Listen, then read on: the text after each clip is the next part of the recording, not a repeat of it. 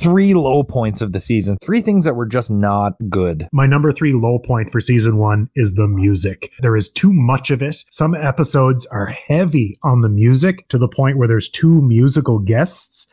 It's not cool music. It's not even 1976 cool. A lot of it is pandering. For me, number three, the music. Mm. Number three for me, I went with uh, I went with specific segments, and the number three for me, I actually gave it to the what was called the the Butt County Dance Party. Do you remember that the final sketch at the end of the Anthony Perkins episode?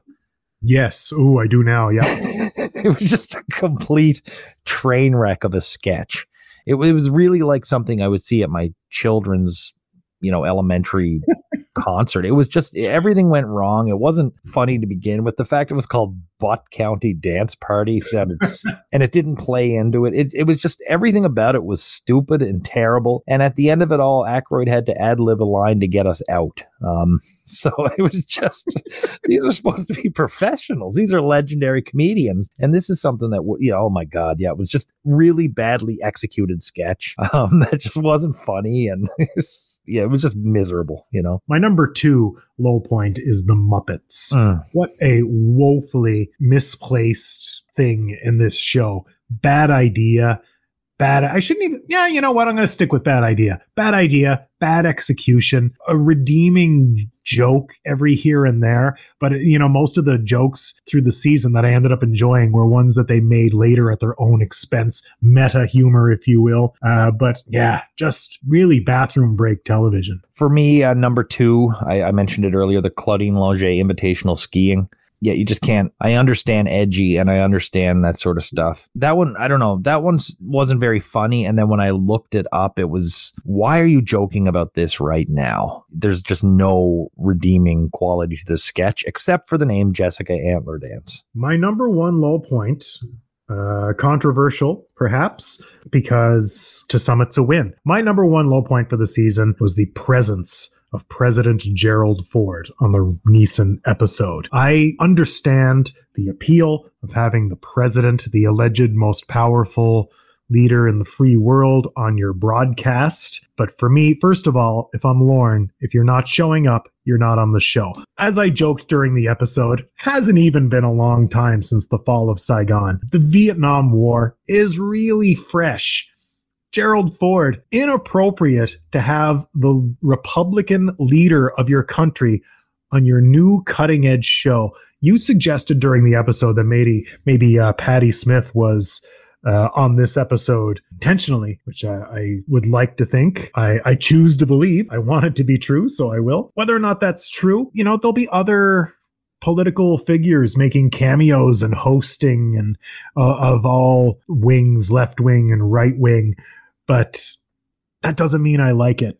I don't think the president adds anything to this show except for corporate cocksucking. Yeah, yeah. I I I, I know we, we were sort of at odds on that one, um, in a sense, but uh, I I completely your your points are one hundred percent valid with me. I see the corporate side, and I think you see the artist side on Surely. this one. Mm. Uh, my low point, and I'm sure you're going to agree with it when you when you take my context, is that okay. fucking Gary Weis airport homeward bound video. Oh, I don't even. What was he trying to do? Was he trying just to make something serious, or was that supposed to be a joke? What's up with this? That was, I think, their intention was let's make a nice video of families reuniting at the airport and show it on Christmas and uh, and Valentine's Day. So it was sincere.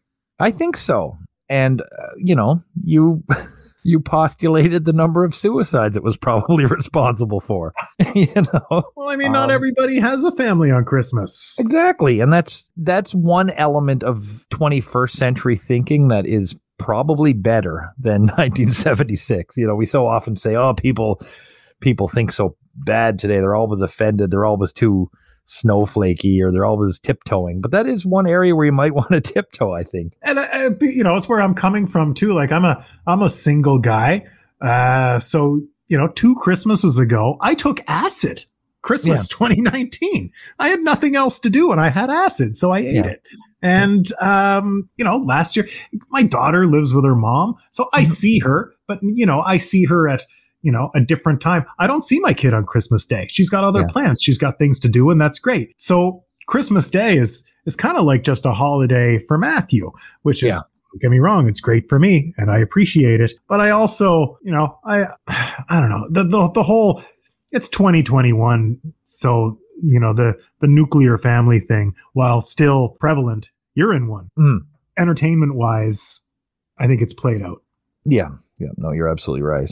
Uh, but yeah, no, that's you know, you put it best. Uh, hey, Mister Man, sitting there at one o'clock in the morning watching Saturday Night Live on a on Valentine's Day. You don't got anyone at the airport, you know.